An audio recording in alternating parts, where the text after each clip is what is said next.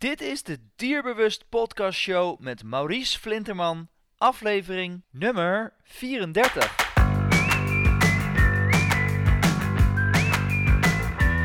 Welkom bij de Dierbewust Podcast Show, waarin je luistert naar experts die je voorzien van de beste informatie, tips en tricks op het gebied van honden.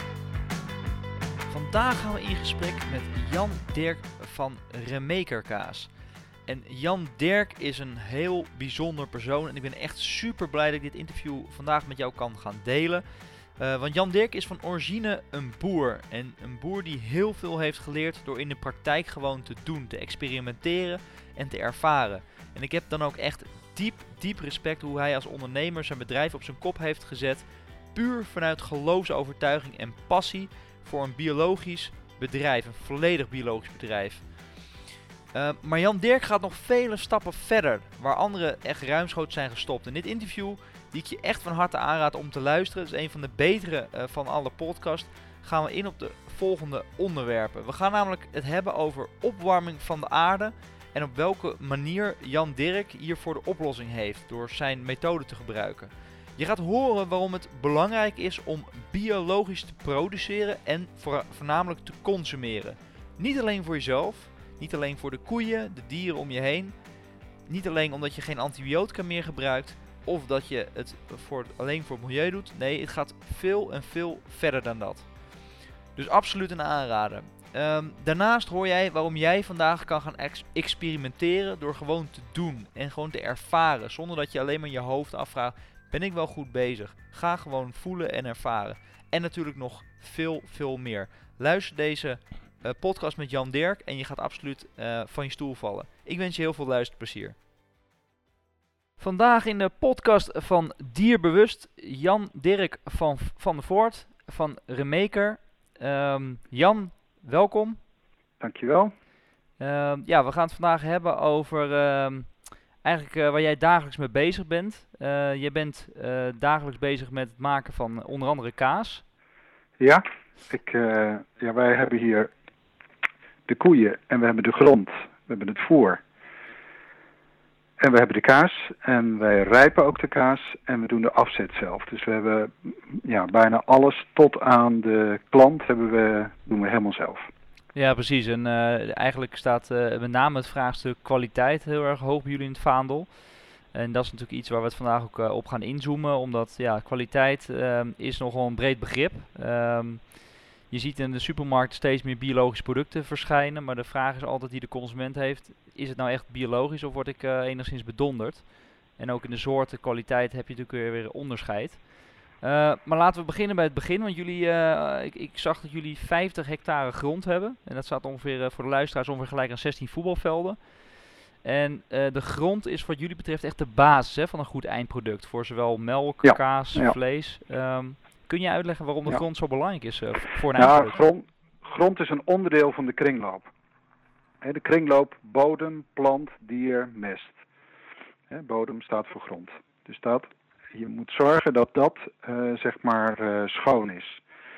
Dus al, bijvoorbeeld, wij zijn antibiotica vrij, maar in die tijd, 15 jaar geleden, heb ik voor het laatste antibioticum gebruikt. Dus in die tijd, met die antibioticum, die ging gewoon weer mee in de kringloop.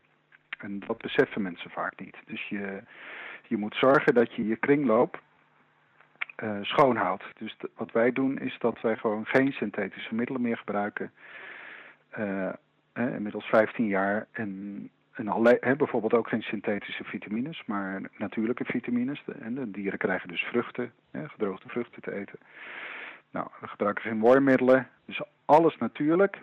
En alles wat we aankopen, want we, met 50 hectare redden we niet helemaal. We moeten nog steeds wat aankopen. We, we, hè, we willen ook niet in dieren groeien, maar wel in grond nog, zodat we helemaal 100% zelfvoorzienend zijn. Dus wat we aankopen, daar zijn we ook heel kritisch op. Hè. Bijvoorbeeld biologisch stro. Ik wil alleen maar biologisch stro hebben. Je mag ook gangbaar stro als biologisch spoor aanwenden. En het is moeilijk aan te komen aan biologisch stro. Maar ik wil absoluut alleen biologisch stro gebruiken. Gewoon omdat daar geen middelen in zitten die vervolgens weer in de kringloop mee gaan draaien. Nou, en we zien dat dat dus werkt. Deze manier van werken, dat werkt enorm goed. Maar het is altijd een lange termijn iets. Dus je ziet dat het duurt minstens vier jaar voordat je de eerste resultaten ziet. Maar wij doen dit dus al heel wat jaren langer en nu zie je het steeds beter dat, uh, dat het werkt door vanuit de grond te werken. we hebben dus twee koeien boven de grond, zeg ik altijd, per hectare. want we hebben 90 koeien, 50 hectare grond. dat is bijna twee koeien. Maar we hebben 10 koeien aan de inhoud van, van de koe. Aan inhoud, zeg maar, aan beesten onder de grond. En dat, uh, nou, dat wordt hier gemeten. Ik doe vrij veel onderzoek met Wageningen waarin we dat meten. En van die tien zijn er drie worm. Om aan te geven hoe belangrijk het is wat er onder de grond gebeurt. Ik zit ook drie keer in de week eh, gewoon in de grond te kijken wat er gebeurt. En, en wat ik zie, wat ik daarvan kan leren. Voor mij is de grond echt ontzettend belangrijk. Want Jan Dirk, het is natuurlijk een familiebedrijf. Jullie zijn hier, uh, nou ja, 15 jaar geleden zijn jullie helemaal overgegaan op biologisch. Dat was daarvoor dus niet zo. Wat heeft jou, of wat heeft jullie eigenlijk als familiebedrijf doen besluiten om die hele omzwaai te maken? Want het is nogal wat wat jullie dan hebben gedaan uh, eh, 15 jaar geleden.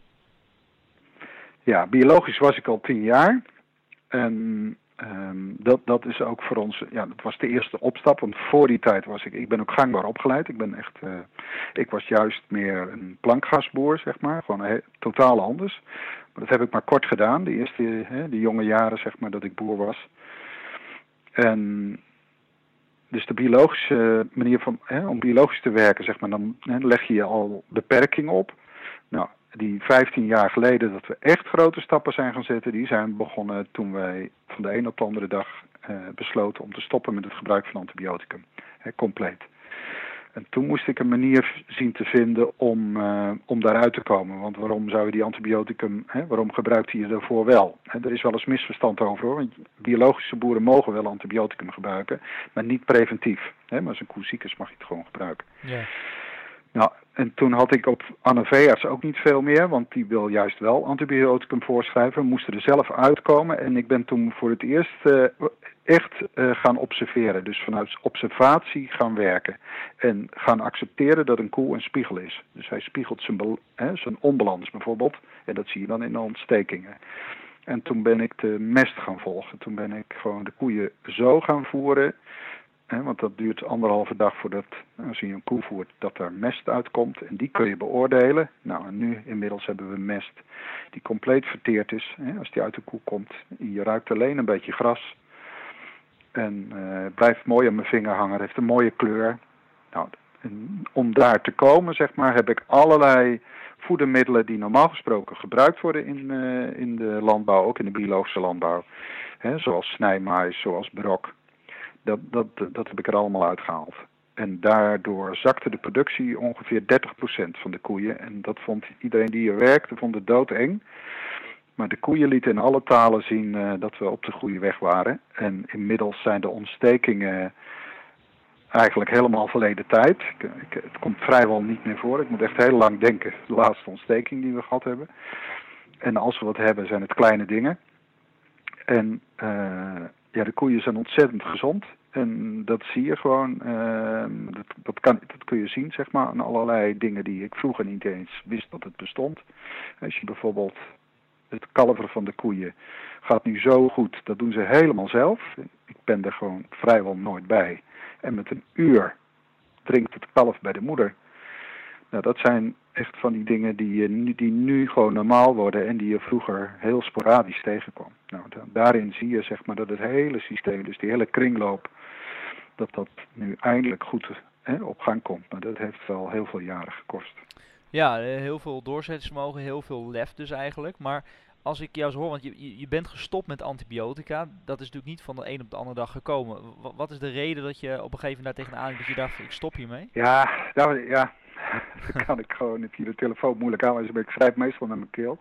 En dat is gewoon, ik kon, ik kon het gewoon niet meer. Ik was ermee klaar. Gewoon een gevoel? Dat gevoel, ja, dat is gewoon een gevoel. Het is gewoon dat ik er niet meer in geloofde. Ik had zo mijn best gedaan, jarenlang, om het antibioticumgebruik terug te dringen. Met allemaal adviezen en met allemaal protocollen. En ik kreeg dat gewoon niet terug. 20% van mijn dieren moest ik behandelen. En, en dat vond ik gewoon, nee, ik was er helemaal mee klaar. Het is gewoon dat. Dus het gevoel. En, en eh, ik was er zo mee klaar dat ik ook bereid was om er heel veel voor over te hebben. Want toen mijn vrouw en ik besloten om ermee te stoppen, toen hadden we ook enorm veel weerstand binnen het bedrijf. Omdat de anderen natuurlijk dachten van nou, dat, uh, dat, dat kan helemaal niet.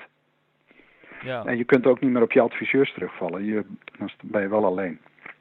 Ja, dat lijkt me best wel een, een, een ding inderdaad. Want je zegt van ja, een veearts die wil eigenlijk de koeien ook niet meer behandelen. Dus je hebt dan echt een probleem als er wat gebeurt. Ja, nee, als er wat gebeurt wil die ze wel behandelen, maar dan met antibioticum. Ja, exact. En dat wilde ik niet. Dus ja. dus, dus dan heb je niks aan hem, bedoel ik. Ja. Nee. nee. En, um, want dat is een hele tijd geleden. Uh, je, je geeft aan van ja, toen ben ik gaan observeren en gaan kijken naar, naar de koeien. Um, hoe lang heeft het proces geduurd uh, zodat je het zo had zoals je het zeg maar nu hebt? Dat je echt tevreden was? En... Mm, ja, dit, wat, wat, ik vind dat ik gewoon nog blijf leren. Het is, dus, het is een, een, een, eh, een ongoing process. Het, gaat, het loopt gewoon door. En het gaat best hard. Ik heb soms wel het idee dat het zelfs nog versnelt. Hè? Dus dat je gewoon nog meer ziet, dat het nog harder gaat.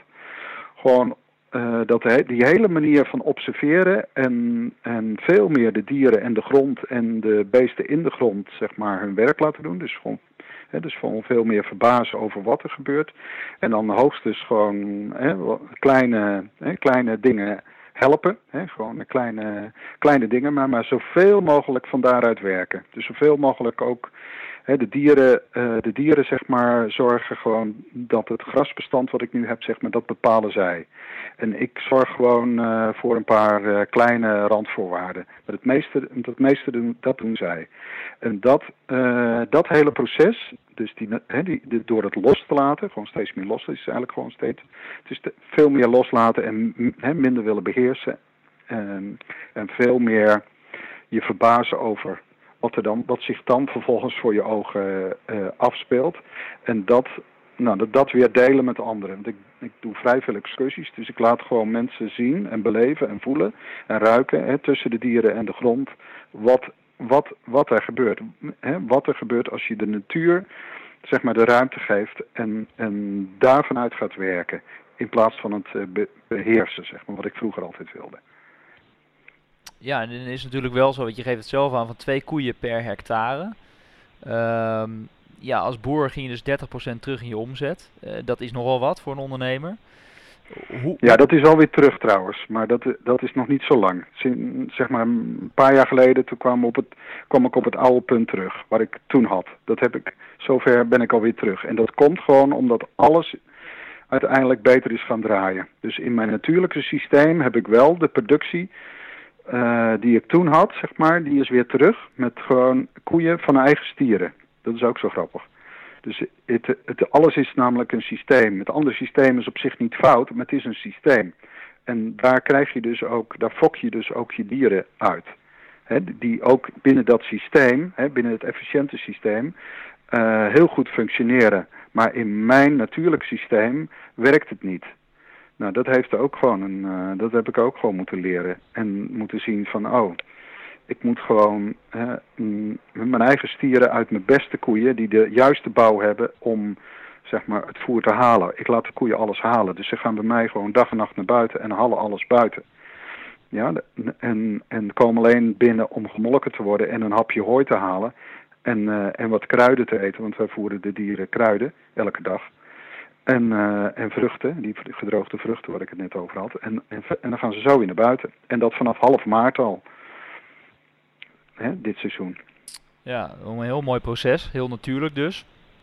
Maar uh, als ik jou zo hoor, want ja, dit proces kost heel veel tijd. Ik, ik heb natuurlijk een, een, website voor hondenliefhebbers.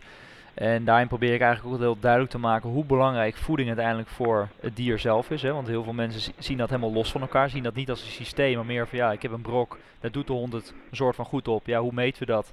Ja, daar, daar kijken ze dan niet zo goed naar. Hè? De hond heeft geen problemen, dus hij zal het er wel goed op doen.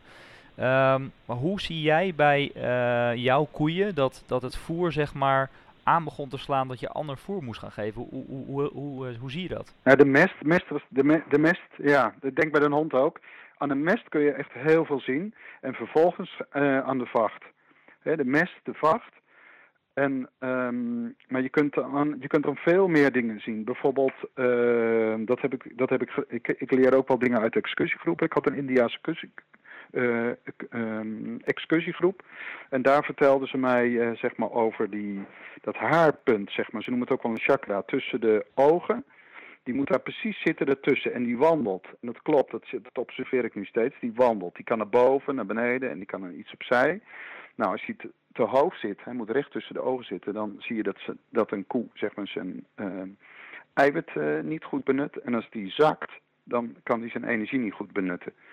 Nou, en als je opzij gaat, dan heb je een mineralenprobleem. Nou, dat zijn de dingen, zeg maar, die in de gangbare landbouw ja, bij mijn collega's ook volkomen onbekend zijn. En waarvan je ziet dat dat gewoon oude kennis is, die er nog is. Nou, dat, daar, geniet ik heel erg veel van. Als me, iemand me dat vertelt, en dan ga ik daar vervolgens mee aan de slag. En zo kan ik nogal meer dingen noemen. Hè. Uh, koeien horen bijvoorbeeld geen vliegen te hebben. Als ze echt helemaal in balans zijn, dan geven ze een stof af in de huid, waar die vliegen niet van houden. En als ik wel vliegen heb, dan gaat het erom waar ze zitten. Nou, we hadden nu bijvoorbeeld vrij veel vliegen zitten op de plek waar niervocht, hè, waar de nieren zitten, waar wel eens niervocht afgegeven wordt. En dan zie je alleen maar daar vliegen. Nou, dat, dat hebben we nou aangepakt door gewoon, uh, we hadden nog oppervlaktewater waar wij de koeien uit lieten drinken. En dan hebben we nu gewoon een nieuwe bron geslagen, heel diep. En het water ook laten controleren was gewoon niet goed genoeg. Nou, dan zie je gewoon dat die dieren dat eigenlijk zelf al aangeven. Nou, dat, dat zijn de dingen, daar ben, ik, daar ben ik eigenlijk gewoon constant mee bezig. Om dat dan hè, dus bij die dieren af te lezen en dan vervolgens grijp ik in. Ja, en dat heb je niet op de een of andere dag geleerd. Dat, dat lijkt mij zelf een, een moeilijk proces. Hè. Zoals zelfs als, als je hond ergens last van heeft, dat je dan gaat onderzoeken van ja, hoe komt het nou? Wat moet ik hem geven om, ja. om, om te verbeteren? Heb jij uh, uh, tips, adviezen daaromtrent dat je zegt van ja, ik, ik, ik ben daar gaan inlezen of iets? Of hoe heb jij dat Nee, nee, ik heb helemaal geen. Nee, er is ook niet zo heel veel van bekend. Ik, ben, ik, ik zit het nu zelf, zeg maar. Um, hè, ik, doe pakweg drie excursies in de week en, dan, en ik doe het graag met jongeren. Jongeren die in de landbouw uh, bezig zijn of bezig willen gaan. En ze te laten zien en te leren. En uh, ik heb iemand die dit ook, dat is Bernard Simons, die heeft een, een praktijk waarin die gewoon uh, ja, veelal gangbare boeren bezoekt. En daar heb ik ook heel veel van geleerd. Die heeft ook echt gewoon, die, die, die ziet dat ook, die heeft ook heel veel kijk. Maar die ziet dan bij mij wel weer totaal anders wat hij bij andere boeren ziet. Maar die, uh, hij, hij, hij geeft me ook goede tips. En wat ik zeg, ik heb, ik, je steekt ook op van, er is ook altijd met een, met een excursie en interactie van andere mensen. Hè, soms ook van wetenschappers. Die dingen, dingen weten die ik dan niet weet. En dan, uh, dan, nou, dan verrijk ik mijn kennis er weer mee. Dus ik, ben ook heel erg voor kennis delen. Dus dingen dus met elkaar delen en dan kijken of we verder komen. Of we nog iets beter begrijpen hoe, ja, hoe het allemaal werkt. Hoe het allemaal in elkaar zit. Ja, erg mooi, erg mooi.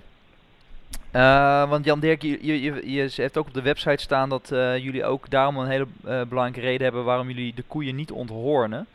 En dat gebeurt in de reguliere markt volgens mij wel gewoon. Um, kun je uitleggen waarom dat, waarom dat is?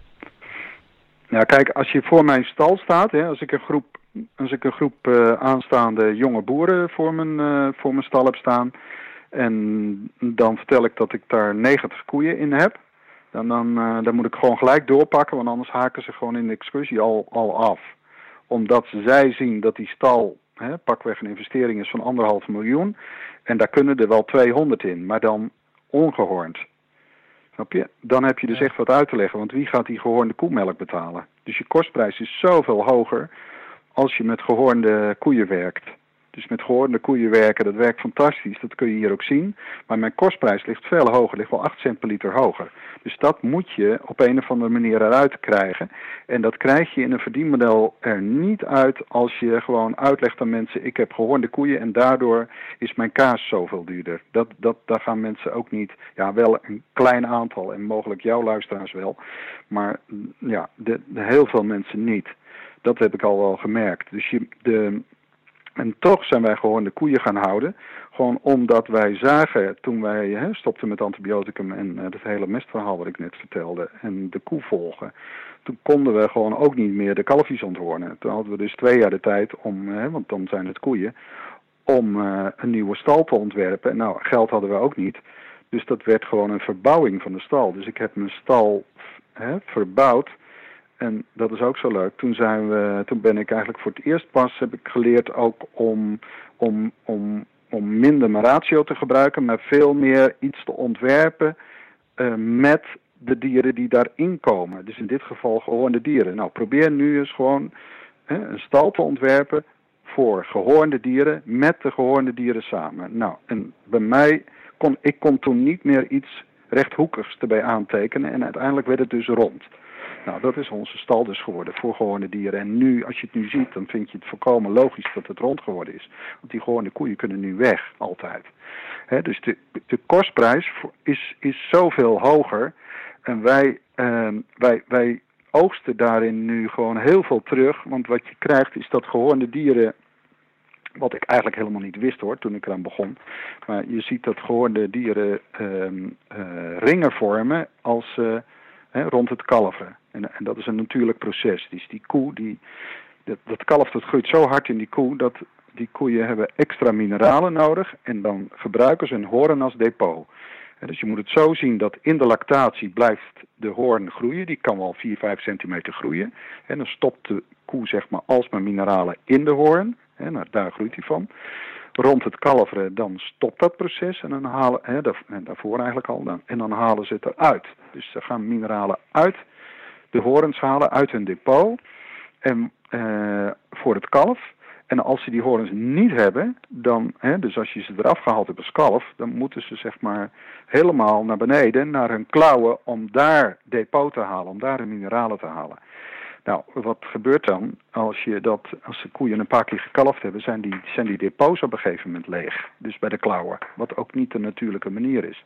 En dan zie je gewoon dat koeien slecht gaan lopen. En dan, ja, het derde depot is dan, zeg maar, of het, het volgende depot is dan, eh, zijn uh, de, de, de botten, zeg maar. Dat had ik vroeger. En dan krijg je ook van die worstkoeien, van die koeien die zo mager worden als ze ouder worden.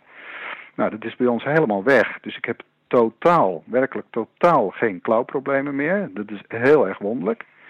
En uh, het volgende is, is dat wij, ik heb net mijn oudste koe geslacht. Ik slacht juist de oudste dieren, die worden gewoon hè, tien jaar en ouder. En die zijn waanzinnig lekker. Terwijl het vroeger worstkoeien zijn, waren, zijn het nu gewoon mooie koeien, mooi van vorm, kunnen oud worden. En die kunnen gewoon uh, het circuit in en, en er wordt een goede prijs voor betaald omdat het vlees enorm veel smaak heeft. Nou, dat zijn dingen die ik nu zie, nu we gehoorde dieren hebben. Nou, daar komt nog bij, maar dat kan ik niet wetenschappelijk aantonen, dat is onze eigen ervaring, is dat het melkvet van de gehoorde dieren veel meer smaak heeft. En we hebben er wel wat onderzoek naar gedaan, dat hebben we zelf gedaan. En daaruit blijkt dat uh, gehoornde koeien zeg maar, hebben meer kortketige, nee, uh, meer langketige verzadigde vetten. En ongehoorde dieren hebben meer kortketige verzadigde vetten. Nou, en dat betekent dus dat de gehoornde koe, zeg maar, uh, zijn, hè, waar hij de melkvet van maakt, dat komt uit zijn lichaam. Ze, gebruikt, ze gebruikt haar lichaam als tussendepot. En dat doet een ongehoorde koe juist niet. Die die vreet voer en dan wordt het in de pens omgezet. Alleen bij de uier is nog een stukje zeg maar depot, maar verder is alles gewoon rechtstreeks. En, daar, en omdat het bij een gehoorn, gehoornde koe eh, indirect gaat, hè, als lijf als tussendepot, zie je dus dat er ook meer vitamines en mineralen met die vetten meekomen en dus ook smaak. Dus uiteindelijk zie je dus dat je meer smaak creëert vanuit gehoornde koemelk. Dat hadden wij hier al uh, gezien. En dat heb ik dus ook met wat onderzoeken, kan ik dat ook wel staven, zelf dan. Verder is de omega-6, omega-3 verhouding twee keer zo goed van de gehoorde koemelk. Dus in die tijd dat ik in de transitie zat van ongehoorde naar gehoorde koeien, heb ik al die onderzoeken zelf uh, gedaan, zeg maar. Om eruit te komen van, nou, wat gebeurt hier nou eigenlijk? Ja, ik vind het echt ontzettend, lang verhaal. ontzettend knap. ik kan nog uren naar je luisteren als je zo vertelt. Uh, je ziet ook wel dat je ervaring daarmee hebt, maar ik vind het wel heel erg knap. Want je bent echt ongebaande paden ben je opgegaan om gewoon uh, maar gewoon je gevoel te volgen. Daar komt het eigenlijk op neer. En dat, uh, dat vergt wel heel veel vertrouwen ook van jezelf, denk ik. Um, maar als je, want je, je had het er net al eventjes over, hè, want uh, je zei van ja, 8 cent uh, per liter uh, moet ik, of betaalt iemand anders, de afnemer betaalt mij meer. Dus ja, dat kan niet alleen maar even door het verhaal te vertellen van joh, mijn dieren hebben gehoorde, of, die zijn gehoornd, dus ik vraag even 8 cent meer. dat was dus ook weer voor jou uitvinden en dat is zeker lastig geweest, want het is 15 jaar geleden toen het biologisch waarschijnlijk nog helemaal niet zo erg uh, bekend was. Het is natuurlijk een stuk bekender aan het worden. En nog steeds niet bij alle mensen natuurlijk. Maar hoe heb je dat toen uh, in werking gezet? Want jij moest ineens inderdaad... Ja. Uh, ja, nou, er zit er nog een tweede, zeg maar. Je zou ook met een gezondheidsclaim kunnen komen. Je zou kunnen zeggen van nou, antibiotica vrij, weet je wel zo. Maar dat mm -hmm. werkt ook niet. Dus ik zie dat ik in de markt, zeg maar in mijn verdienmodel, zeg maar met, uh, met een goed verhaal, wat wel belangrijk is hoor. Maar dat ik daar en een gezondheidsclaim kom je niet meer los. De, de, de enige oplossing die ik zie en wat bij ons echt werkt, want ons bedrijf, uh, waar, waar dus ook nog zeven inkomens uitgehaald worden. We werken met, met vrij veel mensen. En, uh, en toch druk hoor, maar met plezier. Um, wij redden het gewoon door smaak. En dat is eigenlijk heel erg logisch. Want uh, als je dus helemaal die natuurlijke weg vorm, uh, volgt, hè, dus dat uh, en vanuit de bodem, en heel erg nadrukkelijk vanuit de bodem, en dus een gezonde bodem vanuit die kringloop. Jij zei het net al met je hondenbrok. Dus alles wat je erin stopt, komt er dus aan mest fantastisch uit. En ik hoef, zeg maar, de mest hier bij mij op mijn bodem, die verteert me drie weken compleet. En het gras en de klavers groeien door de mesten heen. Dat zul je uit mijn gangbare tijd en ook mijn biologische tijd, zeg maar, heb ik dat nooit meegemaakt. Ik wist niet wat ik zag. Dus je ziet dat die bodem, zeg maar, dat accepteert. Nou, dus daar creëer je dus ook gewoon melk uit dat heel veel smaak heeft. Nou, en als je dat, die melk gaat verhitten, wat normaal gesproken gebeurt, hè, als je melk bij een fabriek brengt, als je de melk dus verhit, dan ben je alle, al je, zeg maar, je smaakstoffen, die, die, die, die in essentie in de melk zitten, die ben je gewoon kwijt. Dus ons verdienmodel is gebaseerd op het niet verhitten van de melk. En dat betekent dus dat je met een rauwe melk werkt en ook dat je je product, hè, dus de, de, als je kaas maakt, wij maken dan kaas uit de melk, dat je die dus ook zo maakt dat je dat die nooit verhit wordt. Dus ook de wrongel wordt bij ons niet verhit. Hè, wat je bij een bergkaas bijvoorbeeld hebt. Dus alle essentie vanuit die kringloop, die komt dus in de kaas. En dus ook de smaak. En wij verkopen nu onze kaas, hè, uh, kaas, en dat is een veldnaam hier op de boerderij. Die, die verkopen we dus vanwege de smaak. En die gaat voor een deel naar het natuurvoedingscircuit, maar dat is eigenlijk maar is het kleinste deel. Het grootste gedeelte gaat naar de smaakmarkt, die vaak niet eens weet dat het biologisch is. Die kopen het vanwege de smaak. En dat vind ik zo fantastisch. Dus dat mensen gewoon een hoog prijs betalen voor een product wat gewoon smaak heeft. En dan vervolgens willen ze weten van nou, hoe doet hij dat nou? Hoe komt het nou dat dit product waar ik zo'n fan van ben en wat mij zo goed valt en waar, waar, ik zo blij van word, dat dit gewoon gaat. Nou, en dan vervolgens kun je het, nou bijvoorbeeld op mijn site kun je lezen of ze komen hier met een excursie of eh, wat dan ook. En dat is ons verdienmodel. Dus ons verdienmodel is gewoon, gewoon, ja, van natuurlijk werken en dat creëert smaak en dan vervolgens je product gewoon onbewerkt. En ik gebruik bijna geen zout. Zijn uh, heel weinig zout gebruiken we, zodat alle essentie, zeg maar, hè, door rijping, hè, fermentatie, dus hoe ouder de kaas wordt, hoe meer smaak je krijgt in je product. Nou, en daar worden heel veel mensen blij van en die betalen ervoor. En daardoor kunnen wij, uh, zeg maar zo, met de koeien werken. En daardoor kunnen we met het personeel werken hier. En krijgen we alles betaald. En kunnen we ook nog wat betalen voor onderzoek. We doen best veel onderzoek hier om, om te zien, zeg maar, wat gebeurt er nou eigenlijk. En dan vervolgens weer uit te leggen in excursies aan anderen. En ik hoop dat collega-boeren, aanstaande boeren, maar vooral boerinnen.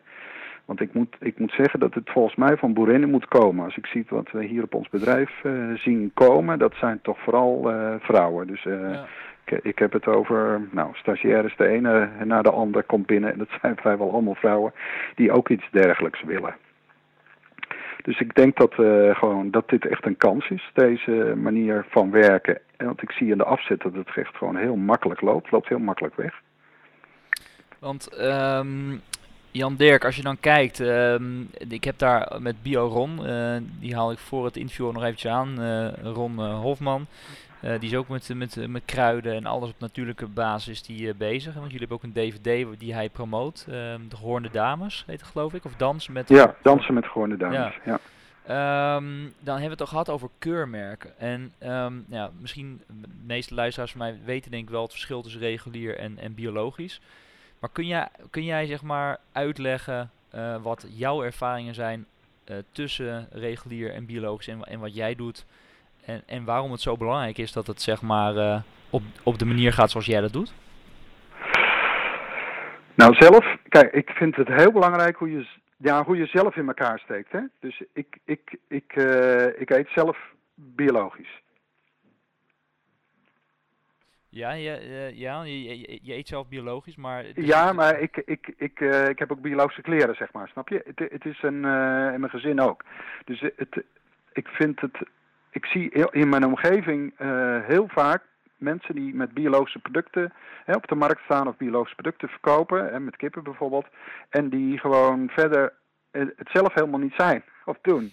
En dat vind ik al een, uh, een hele belangrijke, zeg maar, dat je, daar, dat je dat snapt, dat je daarmee aan de slag gaat. En vervolgens, als je dat echt zo doet, dan denk ik dat je gewoon vanzelf, als je dit een aantal jaren biologisch gewerkt hebt, dat je vanzelf denkt van nou, ik wil eigenlijk verder. En ja, dat ben ik ook gaan doen. Ik wil gewoon verder. Ik wil me verder ontwikkelen. En nou, da, daar is geen keurmerk voor. Ja, een BD-keurmerk, biologisch dynamisch keurmerk is er. Dat klopt. Dat, is, uh, dat gaat echt al verder. Wij hebben dat overigens niet. Wij zijn gewoon bio-gecertificeerd en niet Demeter. Maar daar, um, ja, maar dat moet echt een houding zijn, zeg maar. dat je gewoon bio plus zou je het kunnen noemen. En, maar het is gebaseerd op smaak. Ja, nee, precies. Maar ik, ik bedoel meer van, je, je hebt natuurlijk luisteraars die nu zitten luisteren die nog helemaal niet bekend zijn met uh, biologisch bijvoorbeeld, of de verschillen eigenlijk nauwelijks kent. want ik merk al, uh, thuis krijg ik al, als ik bijvoorbeeld de slagerij inloop, um, dan, dan wordt er bij ons in het dorp wordt er nog zelf geslacht. En het gaat op een hele natuurlijke en hele mooie manier. Maar als je dat dan wel eens vertelt aan mensen, krijg je vieze gezichten. Dan denk je, ja, je eet wel vlees, maar je kunt het verhaal niet aanhoren. En dat is eigenlijk een beetje hetzelfde met we zien, hè, we krijgen vlees bord of, of melk of, of, of kaas, maar we kennen het proces daarachter niet meer. En dat is denk ik wel heel erg belangrijk. Nu zijn er natuurlijk steeds meer verdiepingsslag naar uh, biologisch toe, maar waarom is het voor jou belangrijk dat er zeg maar naar kwaliteit wordt gekeken? Kun je dat in woorden uitleggen? Of? ja, mijn lichaam reageert erop. Dus ik, ik kan, ik, als ik een uh, gangbaar varkensvlees eet, wat ik, wat ik gewoon niet eet. Maar goed, als ik het op een of andere manier krijg, dan word ik s'nachts wakker en uh, zwetend. En dan ga ik boeren en dan komt het, ja, dan weet ik wat er boven komt. Dus ik, ik, ik, ik, ik, ik wil gewoon alleen maar kwaliteitsproducten eten. En ik koop over het we kopen over het, eigenlijk alleen maar biologische producten. Maar voor mij is het niet alleen dat keurmerk. Ik heb heel veel biologische producten die ik ook, die bij mij ook niet goed vallen. Dus die, dat, dat, die, die neem ik niet. Dus ik, uh, ik zit veel meer zelf dat ik dat, mijn lichaam, dat ik naar mijn lichaam luister, net zo goed als dat, dat ik naar de koeien kijk en de koerspiegel zie, doe ik dat met mezelf ook. Zo, ga, ja, zo sta ik erin, zeg maar, voor mezelf. En mijn vrouw en mijn kinderen doen het eigenlijk ook. We staan eigenlijk zo, zo erin ik, ik, had, ik heb uh, heel lang de, dronk ik geen wijn gewoon. En ik kreeg koppijn. En ik heb nu natuurwijn. Ik verkoop het nu ook. En, en dat vind ik echt een feest. Dus, er is helemaal niets aan geknutseld. Er zit helemaal niks in. En dat verdraag ik dus wel. Dat is ook zo'n voorbeeld. Dat je ziet van. En, en er staat geen biokeurmerk op. Dus voor mij hoeft het niet per se bio te zijn. Nee, precies. Maar uh, jij gaat dus heel erg op, op je gevoel af en op je ervaringen, dus hoe, hoe het bij jou valt om te meten eigenlijk of een product uh, qua kwaliteit zeg maar voldoet of niet.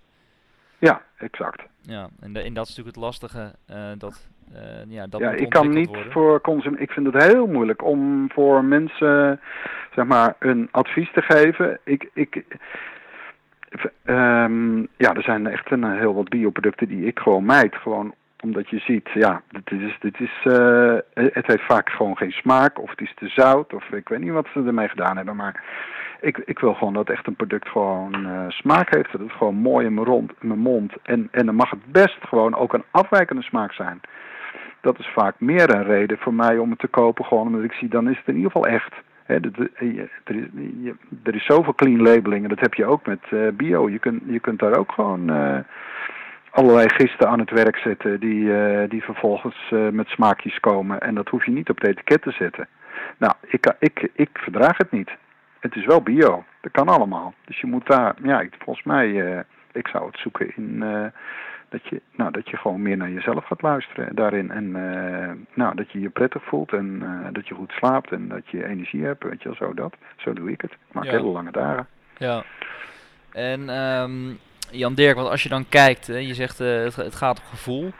Um, nu zit jij natuurlijk in die wereld waarin jij zeg maar daar uh, meer neus voor hebt gekregen. Stel dat er mensen nu meeluisteren en denken, joh, ik zou een stap verder willen. Nou, dan kunnen ze natuurlijk sowieso bij jou een excursie plannen, die ik trouwens ook ga doen. Dat lijkt me echt ontzettend interessant. maar um, stel even dat mensen nu, stel er komt iemand naar toe en zegt, joh, biologisch of ik wil in ieder geval goed eten gaan kopen. Um, waar moet iemand dan terecht?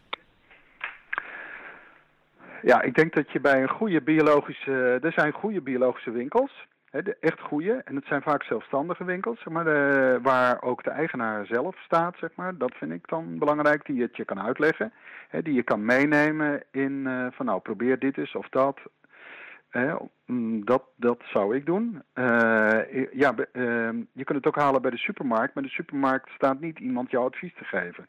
En als je daar en die weet het verhaal daarachter ook niet. Dus je, dat, hè, ik haal het ook wel eens uit de supermarkt hoor, gewoon als ik niet zoveel tijd heb. Maar meestal ga ik gewoon naar een speciaalzaak waar gewoon iemand staat die mij advies kan geven. Die het gewoon snapt en die weet waar het vandaan komt. En daar, uh, nou, dat, dat, vertrouw ik dan ook. En dan probeer ik het uit. En, dan, en als het me goed bevalt, dan koop ik het weer. En daar, dat doe ik. Is, en ik zou zeggen van nou, daar zou ik het eerst maar eens zoeken. Maar je kunt het ook in gewone speciaalzaken. Daar kun je ook vaak verrassend goede producten kopen. Hè? Dus niet in de supermarkt, maar in de speciaalzaak voor groenten of voor vlees. Hè? Waar jij nou net, je slager waar je nou net noemde.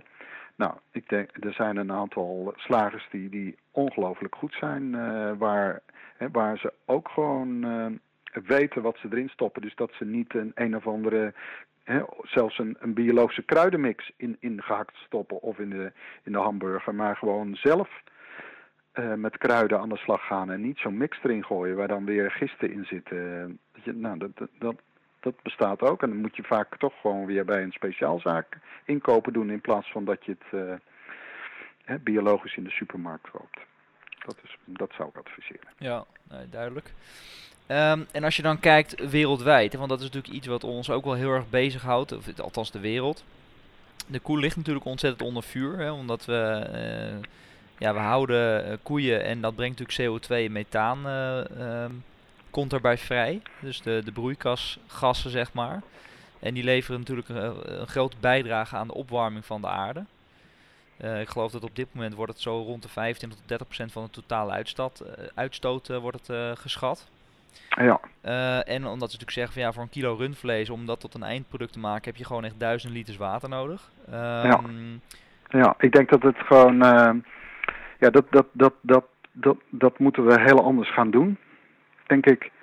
Dus uh, um, als ik het op mijn eigen bedrijf zie, dan leggen wij juist koolstof vast. Hè, dat meten we ook met Wageningen. En dat betekent dus dat je op een hele andere manier landbouw moet gaan bedrijven. En niet gaan ploegen dus gewoon helemaal met blijvend grasland gaan werken. Dat wat wij hier nu doen. En dan ga je koolstof vastleggen. Dus het, juist het omgekeerde van wat je nu noemt. En zo ging het vroeger ook. Vroeger hadden we enorm veel, uh, in Amerika weet ik hoeveel buffels daar wel niet liepen. Toen ging dat ook goed. Ik denk dus dat het, uh, want uh, de, de vruchtbare grond is wel gecreëerd hè, in, in, in, de, in de eeuwen door koeien met horens en schapen en geiten. Daar heb je ze echt voor nodig. Eh, maar niet wat er nu gebeurt, is dat uh, de meeste koeien binnen blijven. Of ze hebben een weidje waar ze mee naar buiten kunnen, maar ze halen daar nauwelijks. Hè. Ze worden binnengehouden en ze worden gevoerd met geconcentreerd voer. En geconcentreerd voer, dat is dus geen gras. Hè. Eh, of ze worden gevoerd met mais. Hè. Dat is maar een heel klein gedeelte vaak met, met gras. En verder geconcentreerd voer. Ja, wat je dan krijgt, is dan, ja, daar krijg je dus die hoge producties van. En dat, ja, dat, dat is denk ik bijna onontkoombaar net zo goed als dat je ongehoorde dieren gaat houden, omdat je gewoon je kostprijs wil verlagen. wij zitten uh, op 5000 liter per koe. Nou, je kunt dus, uh, als je geconcentreerd voer gaat geven, dan ga je gewoon naar 10.000 liter per koe. Dus dat is al, dat is twee keer zoveel. En dat, is ook, dat heeft ook met de kostprijs te maken. Maar ondertussen ben je dan wel bezig om je, in het koolstofverhaal ga je helemaal scheef. En als je dan ook nog eens met vlees gaat werken, hè, dus koeien die melk geven, dat is veel efficiënter. En dan als ze op een gegeven moment geslacht worden, nou, hè, dan uh, worden, ze weer vervangen door anderen. Dat, nou, dat is nog een iets beter te verkopen verhaal als dat je helemaal met vleesvee gaat werken, die je gewoon binnenhoudt en dan met geconcentreerd voer zo gauw mogelijk mest ja, dat denk ik dat dat uh, lastig, uh, dat wordt in de toekomst steeds lastiger uit te leggen aan de consument in verband met de hele klimaatverandering, het hele klimaatverhaal. Maar ik zie daar dus wel oplossing in, maar ja, dat is net wat ik net aandroeg. En dat is dus helemaal grasgevoerd. Ga je dus heel anders werken, moet je een ander type koe hebben, moet je ze anders gaan fokken. Moet je meer naar ronde koeien toe, die buiten lopen bij weer en wind. En moet je meer naar oude rassen toe, als blaarkop bijvoorbeeld, de blaarkopkoe. Helemaal dat soort. He, die gewoon nog gewoon dat hebben, dat ze gewoon uh, buiten kunnen lopen. En dat ze niet bij de eerste regenbui al in de hoek van het land in de modder staan. Weet je, dat, dat, dat gaat dan natuurlijk niet. Dus dan moet je, daar, moet je daarvan weg. En dan denk ik wel dat je, ja, dan kun je een hele andere kant laten zien. Dus je kunt de boel afbreken, maar je kunt de boel dus ook, en dat wil ik echt nadrukkelijk zeggen, opbouwen. Dus ik zie wel mogelijkheden. Ja, dus jij bouwt de boel op. Uh, jij doet het echt anders en jij kunt ook meetbaar, zeg maar, of aantoonbaar kun je laten zien dat je dus ook echt dat, uh, dat CO2... Ja, ja, dat doe ik met Wageningen. Dus ik doe heel veel met Wageningen hier en start binnenkort een nieuw onderzoek met wormen. Uh, dus daar heb ik ontzettend veel zin in. Gaan we weer wormen tellen. We hebben gigantisch veel wormen en dan, met, dan laten we het zien. En, en uh, hè, dus gewoon echt laten zien, maar ook wetenschappelijk, dat je het gewoon echt gefundeerd met cijfers, dat je kunt laten zien. Nou, wat ik net zei over het koolstof, dat heb ik hier op papier, daar is uh, iemand op afgestudeerd.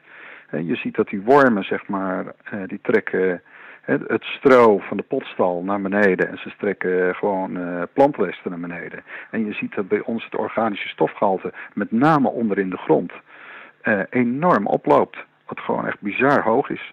Dat loopt maar op. Dus dat is koolstofvastlegging. Kun je gewoon aantonen. Dat is echt, dat is echt, het is echt heel erg mooi. Daar ja. word ik zelf ook heel blij van. Ja, ik merk het en ik vind het ook mooi om te horen. En uh, gewoon uh, ja, met hoeveel overgave het kan vertellen. Hoe, hoeveel, hoeveel boeren in Nederland werken op deze manier eigenlijk? Ah, het is nog heel weinig. Het is wel zo dat het echt meer belangstelling krijgt. En uh, ja, hier is het eigenlijk ook zo gegaan. Ik, ik was dus een gangbaar denkend boer. Maar ik heb ook een, uh, ja, mijn vrouw heeft me ook aardig, uh, zeg maar, uh, uitgedaagd. En ik heb het dan wel vooral zelf gedaan. Maar ze heeft wel echt gewoon gezegd van, ja joh, hè, zoals je werkt, dat kan toch gewoon niet meer. We moeten gewoon zorgen dat we het anders gaan doen. En daar ben ik in meegegaan en ik ben, het, ben er uiteindelijk, je merkt, ik ben er heel enthousiast over. En dat zie ik ook op andere plekken. Het zijn toch vooral de boerinnen die, die voor verandering gaan zorgen. En, uh, en dat is nog mondjesmaat, maar je ziet er steeds weer links en rechts zie je er wat opduiken die ook gewoon hiermee aan de slag gaan. En uh, ja, ik zie bij mijn excursies, en met name uh, jongeren en vanuit Wageningen Universiteit, die gewoon massaal komen en een uh, telefoon uitzetten en die gewoon twee, drie uur naar me luisteren. En, uh, en, en naar de grond kijken, met de dieren contact maken. En dan zie ik echt een houding die echt aan het veranderen is in, de, in, in, in enkele jaren tijd. Je ziet echt dat jongeren zijn helemaal klaar met uh, van ja, dat weten ze al. Hè? Het gaat met de wereld niet goed en met de dieren niet goed. Die willen gewoon nu oplossingen. Dus die komen hier om te kijken van hé, hey, het kan toch. Weet je, er is toch een oplossing. En dan hebben ze ook weer zin om ook aan mee te werken. Dus dat, de, de, ik denk dat het best hard kan gaan dat het op een gegeven moment gewoon de boel weer in gang krijgen. En, maar dan in de oplossingssfeer. Maar dat moeten we met z'n allen doen uiteindelijk. Dus uh, ik bedoel, de, hè, de, de, jouw luisteraars en de consumenten moeten uiteindelijk ook dit soort producten zien te vinden. En die waarvan ik hoop dat hun lichaam, hè, wat ik al zei, ik, denk, ik geloof daar dus wel heel sterk in. Hè, dus dat je ook, vanuit meer, ook meer vanuit je gevoel gaat eten. En uh, dat je gewoon zegt van ja, maar dit wil ik hebben en hier word ik blij van en, en gezond en het werkt goed. Want dan werk je er dus ook aan mee dat je hè, dat boeren gehoorde koeien kunnen houden hè, wat dus duurder is. En uh, je werkt mee aan een betere achtertuin, hè, waarin uh, de wormen weer ruimte krijgen. Ja, waar alles gewoon uh, beter groeit en ja, er beter uit komt te zien, zeg maar. Want dan kun je natuurlijk als, als boer kun je dit gebruiken, maar er zijn natuurlijk ook manieren om te zeggen van ja, ik, ik zet het bijvoorbeeld in in mijn groentetuin die ik in mijn tuin heb liggen. Ja, precies. Je kunt zelf, je kunt zelf, uh, je kunt zelf al heel veel doen. Ik, ben, ik vind groente ook echt een heel goed voorbeeld. Uh, hè, dus dat je zegt van nou oké, mijn gezond spit ik om. Hè, zie je aan goede mest te komen. Dat kun je niet bij mij halen. Helaas. Want dat doen ze voordat ze op de stoep staan, dat gaat niet. Maar je moet zorgen dat je met goede mest de zaak aan de gang krijgt. En dat je dus ook zelf met die grond aan de gang gaat. Ik geloof dus ook heel sterk in home, ja, wat wij noemen home field advantage, hè, thuisvoordeel. Dus dat je je eigen kringloop creëert. Dus ik, uh, ik denk dat het ook heel goed is als mensen gewoon zelf met planten aan de gang gaan en dat dus eten. Hè? Dat doet Albert Heijn ook al heel leuk met die, uh, met die uh, moestuintjes. Nou, dat, dat denk ik ook. Hè? Ga gewoon en trek dan ook je schoenen uit en ga ze blote voeten in de grond. Dat doe ik ook regelmatig. Gewoon dat je het ook gewoon zo contact maakt. Ja. Dat denk ik ook dat het heel erg goed is. Hè? Zodat de, de grond en het bodemleven ook contact heeft met jou, zeg maar. Ja, mooi dat je het zegt, want het is toch altijd weer de terugkerende ja, basisregels eigenlijk. Ik heb dit uh, ja, al vaker gehoord. Vaak pas je het ook toe en uh, onbewust uh, kun je er ook van genieten als je, als je het doet op die manier. Als je met je blote voeten door, door de aarde wandelt. Ja, ja, ja. Um, dat is ehm, helemaal niet gek. nee, nee ja, absoluut. Ja, het is eigenlijk gewoon de basis, maar het, is, het, ja. klinkt nu gek omdat het gewoon voor sommige mensen heel ver van ons afstaat. En dat is wel ja. mooi om te zien dat dat weer terugkomt. En op het moment dat je dat vertelt, krijg ik ook kippenvel bij. Dus dat betekent dat er iets, iets gaande is. Ik vind dat mooi.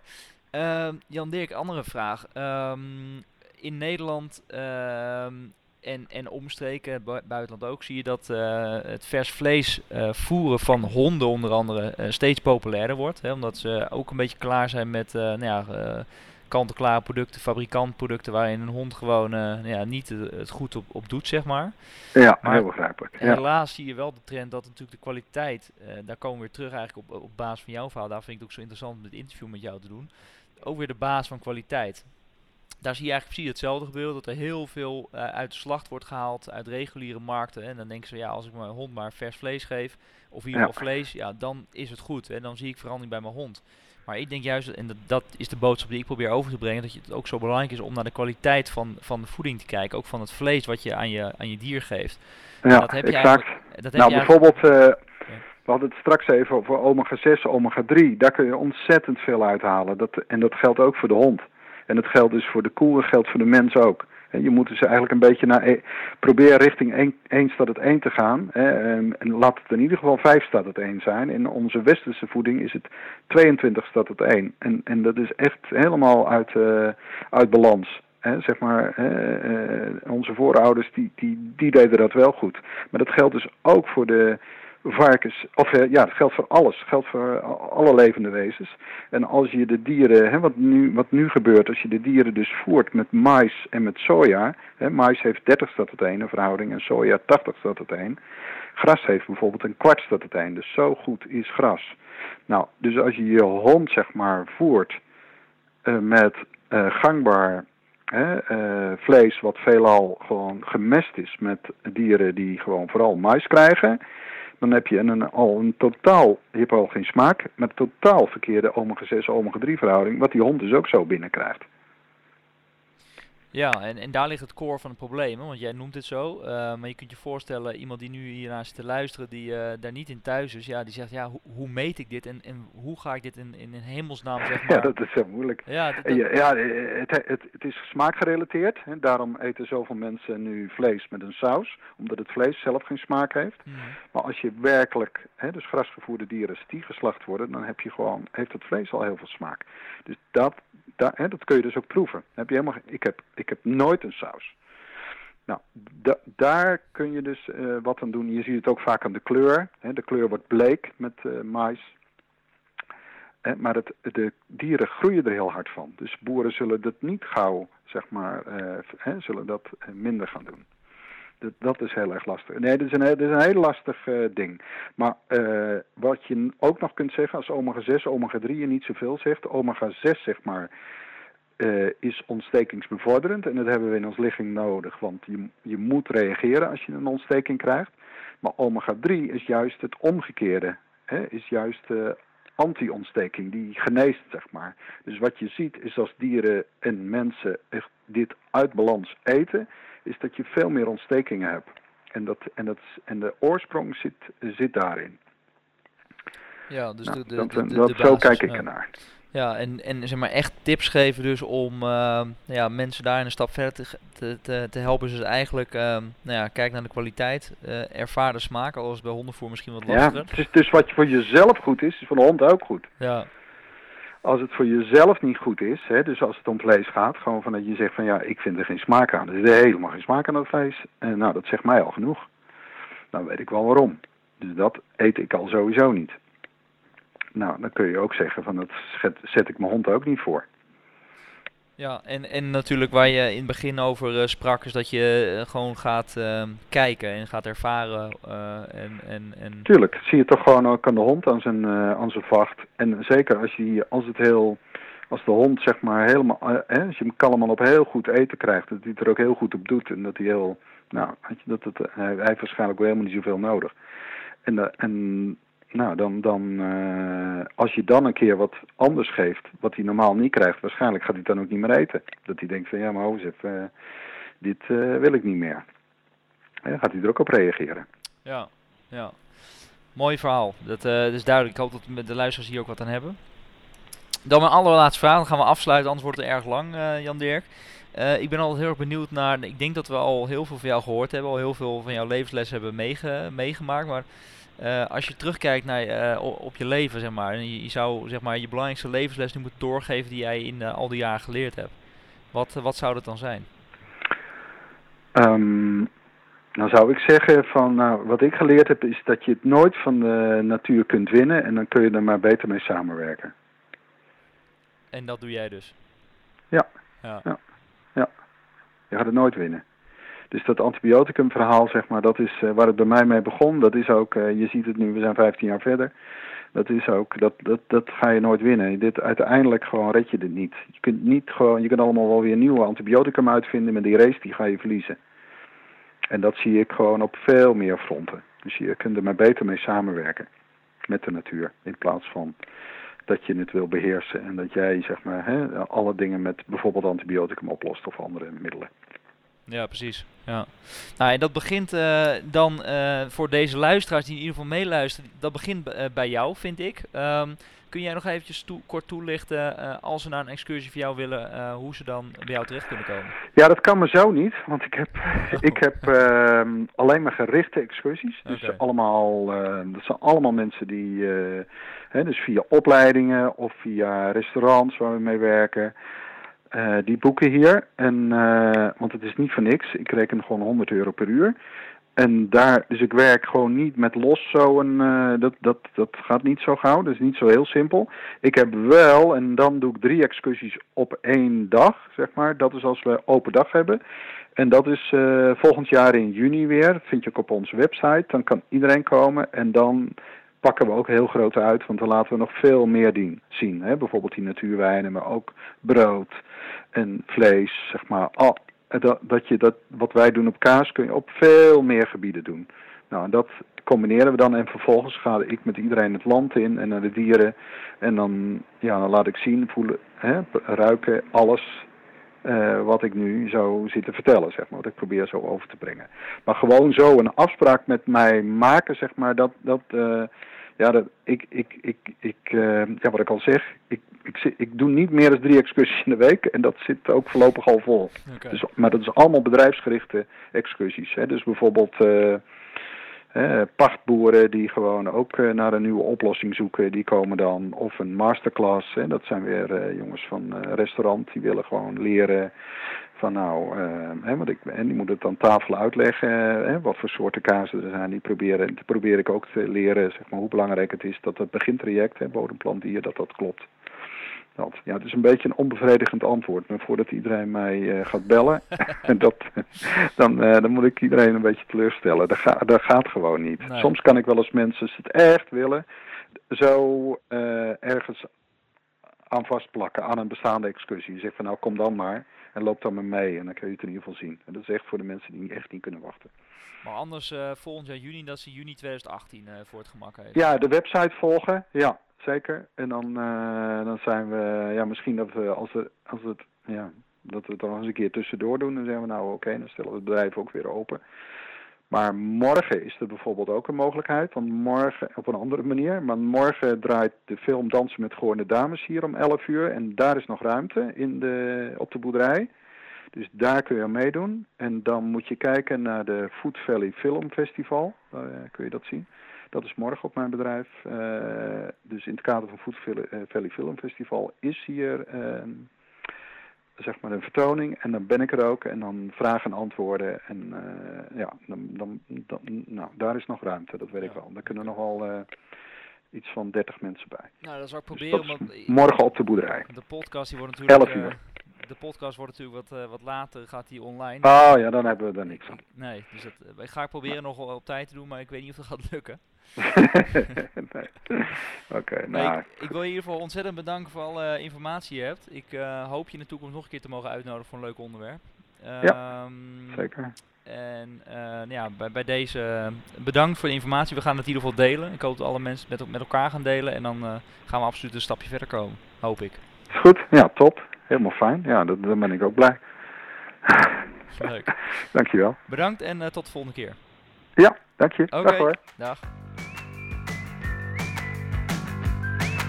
Bedankt voor het luisteren naar onze podcast met Jan Dirk van der Voort van Remaker Kaas. En een absolute aanrader om hem nog eens op te zoeken om te kijken wat hij allemaal doet en hoe je mogelijk bij hem een stapje verder kan komen in je leven, in je ontdekkingsreis uh, naar bijvoorbeeld de biologische producten.